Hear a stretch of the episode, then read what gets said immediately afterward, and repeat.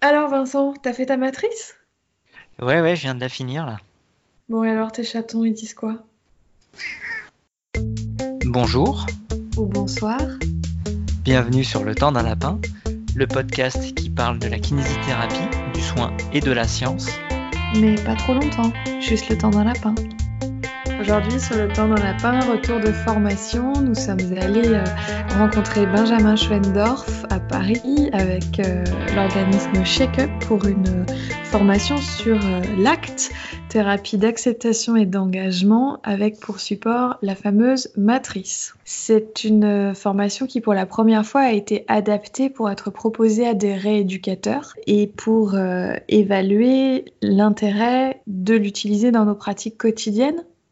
Et donc l'acte fait partie des thérapies cognitives euh, et comportementales. Euh, Benjamin Schendorf, c'est un Français qui est installé au Québec depuis euh, quelques années, en 2010. Il est psychologue et psychothérapeute et il a créé l'Institut de psychologie contextuelle et il fait partie des personnes qui essayent de diffuser l'acte de par le monde puisqu'il est formateur et qu'il voyage beaucoup pour former des professionnels, alors surtout des psychologues, un peu partout dans le monde. Il est également auteur et co-auteur de plusieurs articles, chapitres et livres sur les thérapies cognitives comportementales et lui qu'il appelle contextuelles de troisième vague, dont faire face à la souffrance, la thérapie d'acceptation et d'engagement guide clinique et enfin en 2017, ce qui a je pense motivé le contenu de la formation qu'on a reçue, le guide de la matrice ACT. Alors la matrice, c'est quoi? La matrice, c'est un support de réflexion qui peut être aidé par euh, tout un jeu de cartes euh, imagées euh, représentant des concepts psychologiques plus ou moins simplifiés qui va avoir pour objectif en fait d'accompagner le patient via des supports du coup visuels et puis en posant des choses par rapport à ce qu'il peut vivre à définir en fait ce qui l'éloigne et ce qui le rapproche de ce qui est important pour lui, avec en ligne de mire qu'est-ce qui est réellement important pour moi et malgré les choses difficiles que je peux vivre à l'heure actuelle, comment faire pour continuer à avoir des actions qui me permettent d'aller vers ce qui est important pour moi. L'idée de base pour euh, les rééducateurs, c'est de nous aider parce que je rappelle que notre formation en psychologie est relativement pauvre, qu'on a tendance à se focaliser depuis beaucoup trop longtemps sur une approche biomécanique, à savoir une douleur égale une lésion, un problème à résoudre et qu'on a complètement négligé le pan psychosocial de la douleur, ses origines cognitives et la façon dont elle est entretenue, nourrie par des facteurs contextuels comme le stress, le sommeil, Il est peut-être temps aujourd'hui de sortir du j'ai mal, j'ai pas mal et d'aller chercher autre chose, à savoir, eh bien, même si j'ai mal, qu'est-ce que je peux faire pour que ma vie, elle ne soit pas euh, entièrement rongée par cette douleur et comment est-ce que je peux euh, faire des choix pour euh, garder le sens qui m'importe à moi en tant que personne et pas en tant que malade? C'est ça. Et Euh, c'est vrai que je pense que par rapport à ce qu'on a pu dire sur le podcast, euh, Vincent, toi et moi, on était en recherche de ce genre de, de complément de formation qui peut nous permettre euh, d'enrichir notre façon d'échanger avec le patient. On a une littérature très riche sur le fait que les mots comptent, la façon dont on s'adresse au patient, ça compte, les expressions qu'on peut utiliser, ça compte, et qu'en étant léger par rapport à ce que l'on peut dire, on n'anticipe pas suffisamment les conséquences que ça peut avoir et que la façon dont on explique la pathologie au patient risque de chroniciser sa douleur. Et que du coup, euh, bah, moi j'étais très intéressée par euh, cette idée d'acceptation et d'engagement que moi j'avais compris, alors c'était pas tout à fait juste, mais que moi j'avais compris comme comment euh, faire en sorte dans l'échange que le patient ait envie de faire ces exercices parce qu'il y trouve du sens et pas juste parce qu'on lui a demandé de le faire. Je sais pas toi ce que t'attendais Vincent? Moi, ce que j'en attendais, c'était des outils euh, permettant de mieux faire accepter les exercices proposés Ouais. euh, et de favoriser leur réalisation. Oui, D'arriver à, à- à présenter les exercices d'une manière à ce qu'ils soient perçus comme plus pertinents par le patient Là, le concept, finalement, c'est pas tant euh, de faire en sorte que notre prescription d'exercice soit suivie, mais de faire en sorte d'accompagner le patient euh, pour définir ce qui a du sens pour lui et que si on peut lui donner des exercices qui vont l'aider à aller dans ce sens-là, eh ben, ce sera plus simple pour lui de les réaliser puisqu'il aura un but qui sera en lien avec ce qu'il est et pas juste avec nous, ce qu'on dit et euh, notre formation et euh, notre aura de praticien. L'objectif de l'acte, c'est de permettre aux patients d'acquérir ce que on appelle la flexibilité psychologique, c'est-à-dire la faculté de pouvoir plus facilement choisir de faire des actions d'approche vers ce qui est important pour lui, même en présence de ce qu'on va appeler des obstacles intérieurs. Et donc, euh, pour faire le parallèle avec la rééducation, en fait, les actions d'approche seraient les exercices qui lui permettraient de garder la capacité à faire certaines choses qui ont du sens pour lui, malgré les obstacles intérieurs qui seraient, par exemple, la douleur ou le déconditionnement à l'effort. Et je pense que ça, c'est tout à fait adapté finalement euh, au rééducateur. L'autre euh, action d'approche qu'on pourrait voir, c'est euh, des modifications de, mode de vie, c'est l'arrêter de fumer, euh, des modifications sur l'alimentation, la consommation d'alcool. Euh, tout ce genre de choses. On pourrait aussi aller plus loin en parlant de, de se libérer des choses que l'on fait parce qu'on pense qu'il faudrait les faire ou parce qu'on pense qu'on devrait les faire pour aller vers qu'est-ce que j'ai envie de faire. Et ça, c'est une limite qu'on retrouve aussi régulièrement en kinésithérapie avec euh, des gens qui se pensent complètement coincés dans un schéma et qui n'osent même plus espérer faire des choses qui leur plaisent. Ça, c'est quelque chose que j'ai beaucoup apprécié, c'est le, fait que le, le, formateur, hein, Benjamin Schendorf, remet systématiquement le, patient au centre de, de la question qu'est-ce qui, au final, est important pour lui euh, Qu'est-ce qu'il pourrait faire pour se faire du bien, s'aider à aller mieux même si on vous apprend rien lorsqu'on parle de prise en charge patient centré, mhm. euh, le, fait de le, mettre là, moi je trouve que c'est assez intéressant parce que enfin, il nous arrive régulièrement d'avoir des, patients et je dirais même plus des patientes qui, euh, lorsqu'on leur demande bah, qu'est-ce que vous faites euh, dans la journée pour vous, mais que pour vous, pour vous faire du bien, pour vous faire plaisir, et qui hésitent pendant des, pas des minutes parce qu'on n'a pas trop le temps, mais il y a un gros blanc à ce moment-là, et puis on voit qu'elle réalise soudain que bah, finalement, dans une journée, elles doivent s'accorder deux minutes pour elle, et tout le restant est dédié à, autre chose. il, est très malaisant en ce moment. Toutes ces questions autour de la charge mentale, euh, moi au début c'était presque, c'était presque un jeu de les provoquer en disant mais, mais finalement qu'est-ce que vous vous faites pour vous? Et en fait je me suis rendu compte très vite que pour beaucoup de patients, euh, eux-mêmes ne sont pas une priorité et que finalement ils s'accordent extrêmement peu de temps et que les rares fois où ils font des choses, ils le font plus pour leur santé que pour eux-mêmes. Je, vais à la piscine parce qu'on m'a dit que c'était bon pour le dos, euh, je mange des légumes, je mange machin, mais Qu'est-ce que vous faites qui vous plaise Pas rien. Ouais, c'est assez inquiétant pour ces patients-là et du coup, c'est pas forcément des, vecteurs favorisant euh, une amélioration de leur état. Absolument pas. Alors, je suis tout à fait d'accord avec ce que tu dis sur l'approche patient centrée, mais je trouve que dans nos professions, comme il y a toujours cette partie mécanique qui a toujours pris beaucoup de place et qui prend encore beaucoup de place, je trouve qu'on n'est pas encore tout à fait habitué à ce que la personne elle soit fondamentalement patient-centrée. Et je pense que c'est là où c'est intéressant quand le professionnel n'est pas forcément kinésithérapeute ou physiothérapeute, mais parce que là, lui, en tant que psychologue, il est 100% patient-centré, mais parce que c'est des choses que lui, il a toujours pratiqué comme ça, alors que nous, c'est une déconstruction qu'on a eu à faire.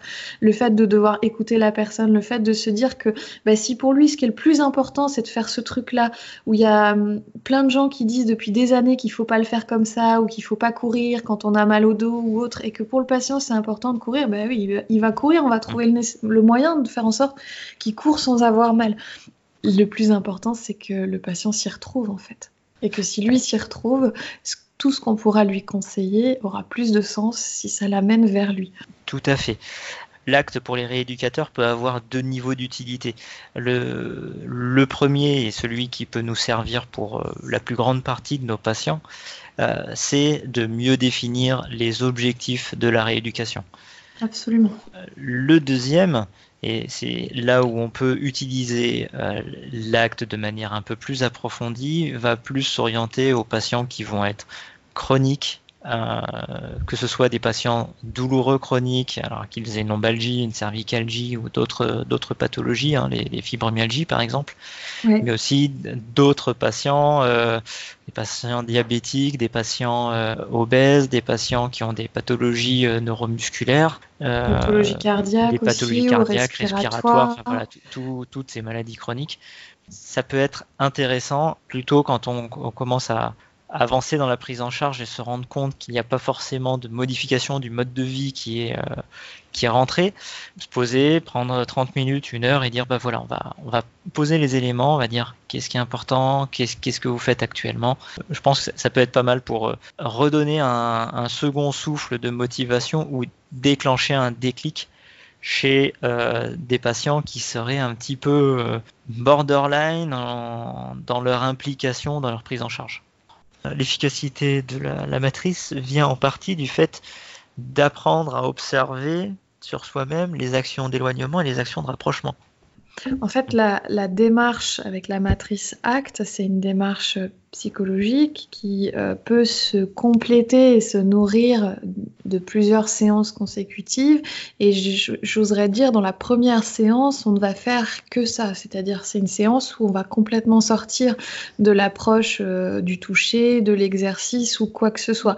C'est-à-dire, il faut euh, peut-être une relation avec le patient où on puisse, à un moment ou à un autre, s'autoriser à dire, bon, bah, alors là, on va faire un entretien un peu particulier et on va remplir un schéma qui va peut-être nous aider à y voir plus clair sur votre situation et à vous aider, vous, à trouver des solutions pour avancer malgré cette limitation fonctionnelle que vous vivez du fait de votre maladie. Mais par contre, quand c'est pas possible ou dans les cas où c'est pas forcément envisageable, on peut toujours effectivement, comme tu dis, s'en servir pour aider les patients à mieux définir des objectifs des objectifs qui sont importants pour lui et avec une métaphore qui est très intéressante euh, où il dit euh, imaginons vous êtes en voiture, euh, vous donnez à votre GPS la consigne d'éviter les embouteillages, ça vous mènera nulle part. Une métaphore de la douleur où il dit si mon objectif c'est de ne pas avoir mal, ça me dit pas où je veux aller ça me dit ce que je ne veux pas faire, ça me dit ce que je veux éviter, mais ça ne me donne pas une adresse, ça ne me donne pas une direction. Et ça, c'est une métaphore que moi maintenant je réutilise énormément. Parce que finalement, ne pas avoir mal, c'est tout ce qu'on souhaite, mais par contre, ça ne donne rien de ce qu'on est et de ce qu'on veut malgré la douleur. Toi aussi, Vincent, je crois que tu la réutilises cette métaphore. Euh, oui, oui, oui, elle est très efficace. On a fait un épisode précédemment sur la, la PSFS la Patient Specific Functional Scale, l'échelle fonctionnelle spécifique du patient, qui permet déjà par sa formulation de bien les définir et de, remettre, d'utiliser la métaphore du GPS mental, permet encore de, préciser les choses. Parce que euh, malgré la formulation de la PSFS, des fois il reste un petit peu difficile de définir des objectifs concrètement. Tu as des patients du coup qui ont euh, eu des révélations, si je puis dire, avec cette métaphore? Oui, oui, oui qui ont eu des révélations et qui du coup sont, sont vraiment partis sur des, objectifs euh, un peu plus poussés que juste bah, plus, euh, plus avoir mal, euh, pouvoir vivre comme avant, oui. où, où, on part vraiment sur de la fonction et pas sur de la douleur. C'est déjà un peu ce que je faisais moi en demandant systématiquement qu'est-ce que vous attendez de moi. Et maintenant, quand la réponse c'est ne plus avoir mal ou être soulagé, je vais compléter, alors avec ou sans le, GPS, mais en me demandant est-ce qu'il y a quelque chose que vous aimiez faire et que vous avez été obligé d'arrêter à cause de ce qui vous amène chez moi? Lui, il a réutilisé des métaphores qu'on voit assez souvent, euh, comme la pilule et la baguette magique, euh, mais qu'il a précisé un peu différemment. Vincent, toi, tu t'es procuré euh, les cartes correspondant à la matrice, tu peux nous parler de la pilule du bonheur et de la baguette magique? Alors, effectivement, il y a les, deux cartes. Donc, la première de la pilule du bonheur, en gros, euh, c'est la pilule qui fait que euh, on la prend une seule fois et du coup, tout va bien, on n'a plus jamais mal. Le problème, c'est qu'on est privé de toute interaction et de toute action jusqu'à la fin de ses jours. Donc en général, quand on propose cette carte-là aux gens, ceux qui nous disent bah voilà je je veux plus avoir mal, on leur propose cette carte on leur dit, bah voilà, du coup, est-ce que vous prenez cette pilule? La réponse attendue, en général, c'est qu'ils disent non. Tu m'étonnes. ce qui permet euh, de faire passer l'idée que la douleur ne doit pas être une barrière à l'activité. La deuxième carte employée, c'est la carte baguette magique. Qu'on, je pense, euh, Wim Dunkart, quand on a fait la formation CFT, il, a un peu abordé un concept comme ça, en disant bah, la, baguette magique, c'est euh, si on enlevait euh, toute la douleur, toutes les émotions négatives, toutes les pensées, d'un seul coup, qu'est-ce que vous pourriez faire du coup? Le coup de la pilule du bonheur, il était assez interloquant hein. sur le moment. On s'attend pas du tout à ce type de. Moi, je m'attendais vraiment à quelque chose comme la baguette magique et on s'attend pas à ce type de provocation. Euh, ok, vous pourriez ne plus du tout avoir mal, mais, mais vous feriez plus rien. Qu'est-ce que vous choisiriez? Et euh, il y a un côté un peu euh, bousculant qui est peut-être pas forcément adapté à tous les patients, mais qui peut être intéressant chez, certains qui sont très enfermés dans une boucle, euh, dans la chasse à la douleur et qui, en ont perdu de vue un petit peu euh, le fil de, leur identité. Ouais, complètement. Qu'est-ce qu'il y a d'autre que toi tu utilises au quotidien? Alors, ce que j'utilise au, au, quotidien, c'est un outil que Benjamin a présenté où en fait on fait une, un tableau avec les patients, avec euh, d'un côté ce qui a été essayé, les, différentes thérapeutiques euh, qui ont déjà été essayées. Et euh, à côté, euh, efficacité à court terme, moyen terme et long terme. Et on va noter dans ce tableau comment est-ce que chacune de ces thérapeutiques a fonctionné.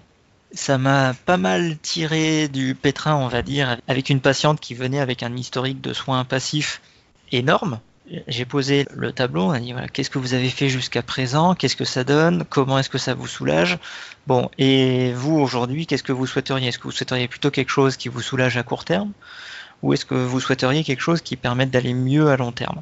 Et euh, de poser euh, vraiment tous les éléments par écrit et que la, patiente visualise ce tableau, ça lui a fait choisir sans aucune hésitation le long terme en renonçant euh, aux éléments euh, qu'il a soulagés à court terme. D'accord. Avec, euh, malgré tout, c'est grâce à la, formation avec Greg Lehman hein, que j'en ai parlé en lui disant que on pouvait, malgré tout, avoir recours à ce qui est efficace à court terme dans des moments où ça lui paraissait difficile, ou si j'étais pas disponible pour faire ça, qu'elle aille voir un confrère qui lui serait à même de lui prodiguer. Donc ça a été, euh, c'est bien tombé parce que je pense que c'est euh, un des premiers bilans que j'ai eu après la formation. Oui. Je sais pas aujourd'hui comment ça se serait passé si je n'avais pas eu ce, petit outil. Tu étais un petit peu plus dans la rancœur avant, un petit peu plus dans la crainte de, de ce qu'ils attendaient et de ce que de comment faire comment amener le fait que tu n'allais pas forcément répondre à leurs attentes par rapport à ce que tu sais de la littérature. Exactement. Et ce, du coup, ce tableau, il me permet d'amener beaucoup plus facilement une prise en charge qui va être parfois différente que de ce qu'ils ont connu les fois précédentes. Moi, je ne l'ai pas posé à plat euh, en entier sur une feuille. Par contre, je m'en sers assez régulièrement par rapport à certaines attentes, notamment de soins passifs. Chez des gens qui ont déjà eu des soins. Par soins passifs, j'entends mobilisation, euh, massage, et de dire, euh, ben voilà, écoutez, quel résultat ça avait? Est-ce que c'était plutôt court terme, moyen, long terme? Et aujourd'hui, si, si moi je fais le choix, si je ne vous propose pas de massage, c'est parce que j'ai l'impression que ça n'a pas fonctionné dans la durée la dernière fois et que j'aimerais qu'on essaye d'explorer euh, ce qui pourrait marcher à plus long terme, si vous êtes d'accord. Moi, ça m'aide aussi également de poser les choses en disant, ben voilà, c'est pas, c'est pas que je ne veux pas, c'est que je sais que ça va vous faire du bien, mais que ça ne va pas durer dans le temps et moi, je veux, je veux plus pour vous. Hmm. Je trouve que c'est mieux accepté et on, est plus dans, une, dans un échange euh, justement d'acceptation et de consentement ce que j'ai apprécié avec la formation, du coup, ça m'apporte un outil chez les patients qui sont un petit peu à la limite entre le. Il y a une forte implication de leur état psychologique sur leur pathologie, mais est-ce qu'ils ont un problème euh, d'ordre psychologique suffisamment important pour avoir besoin d'un psychologue ou est-ce que ça fait partie des choses que je peux défricher?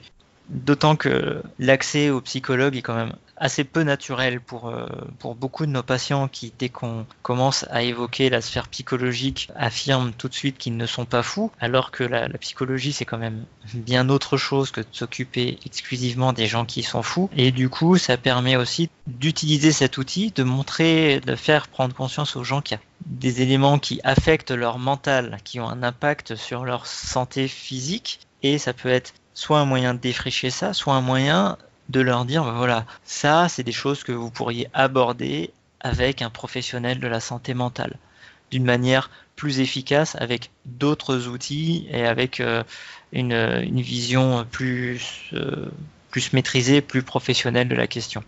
Pour moi, il est hors de question que ça se que ça supplée à la consultation d'un professionnel de la santé mentale. Oui. Mais ça peut être un bon outil pour orienter les gens vers ces professionnels. Ce qui fait totalement partie de notre rôle pour moi, c'est de les accompagner, et souvent c'est pas très loin, euh, dans le fait de, réaliser sans préjugés, sans culpabilisation, que comme tu dis, euh, certains éléments contextuels émotionnels vont avoir un, impact sur leur douleur. Oui, effectivement, euh, quand on arrive à leur demander, bah voilà, la douleur est plus forte, est-ce est qu'il s'est passé quelque chose récemment? Est-ce que vous avez vécu quelque chose de difficile? Ou quand on leur demande d'où vient la douleur selon leur avis, il y en a quand même pour moi de plus en plus qui arrivent à dire que oui, c'est vrai qu'ils étaient moins en forme, qu'ils étaient plus fatigués ou que euh, c'est vrai mm. qu'ils sont très stressés en ce moment.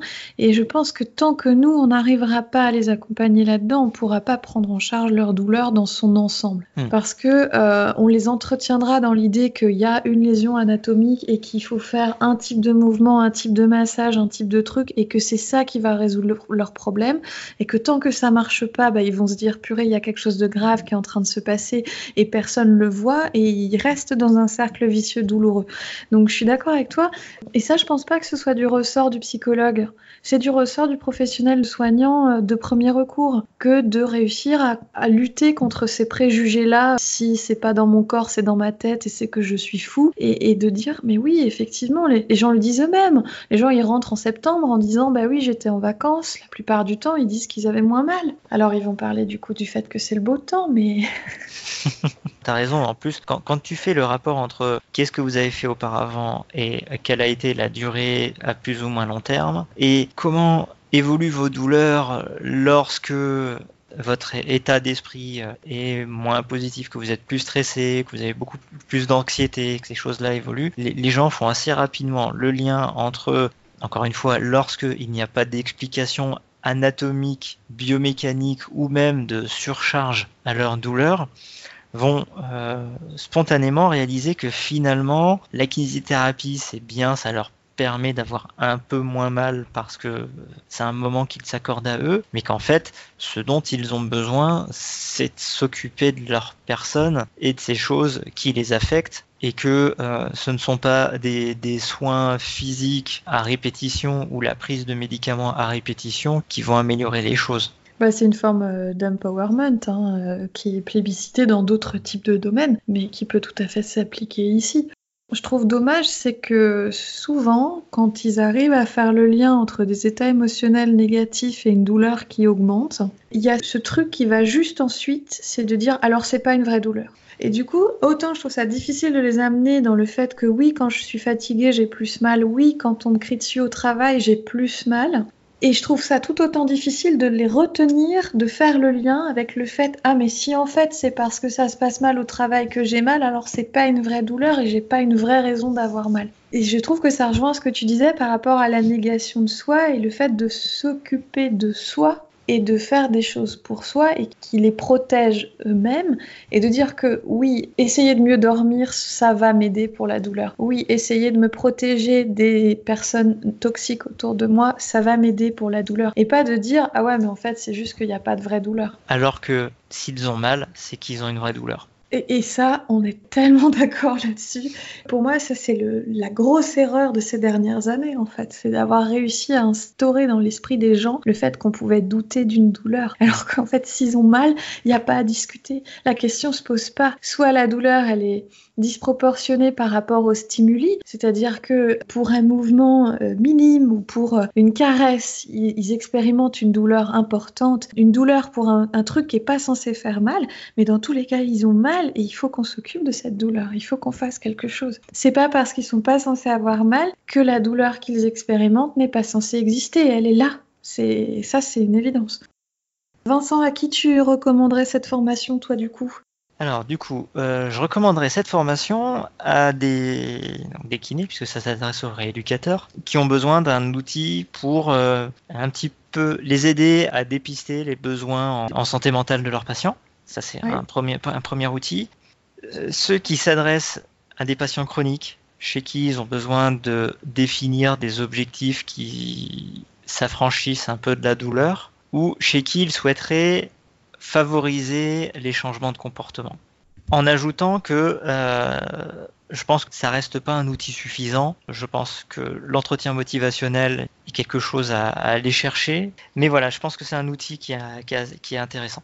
Moi, j'ajouterais, puisqu'il faut jouer la méchante, euh, deux petits bémols. Attention, c'est une formation qui est d'abord euh, très peu conceptuelle, c'est-à-dire qu'elle aborde relativement peu les contextes de psychologie auxquels elle fait référence. Donc, elle est très pratique pour acquérir très rapidement des métaphores intéressantes sur la douleur et pour accompagner très rapidement les patients. Par contre, elle creuse peu les concepts qui sont en dessous, c'est-à-dire qu'on reste sur, euh, sur du vécu, du ressenti, de l'expérientiel et euh, sur euh, des cartes avec des concepts qui sont présentés de manière à être compréhensibles et utilisables par et pour tous, y compris les enfants.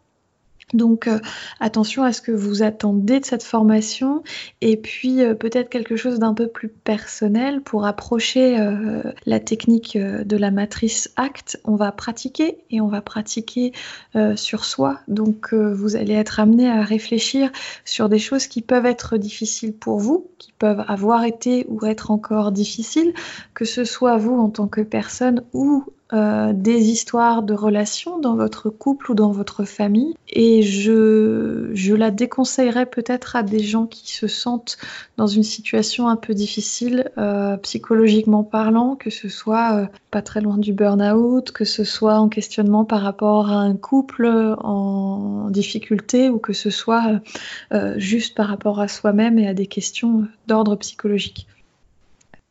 Merci en tout cas à Shake Up, du coup, à Arnaud et Rémi d'avoir permis euh, que cette formation puisse avoir lieu. Merci à Benjamin Schendorf euh, pour sa, bonne humeur euh, communicative, sa, formation qui, a un petit peu chamboulé mes habitudes en termes de pédagogie, plutôt en bien, je trouve. Merci à vous tous de nous avoir écoutés. Et on vous dit à très bientôt sur le temps d'un lapin.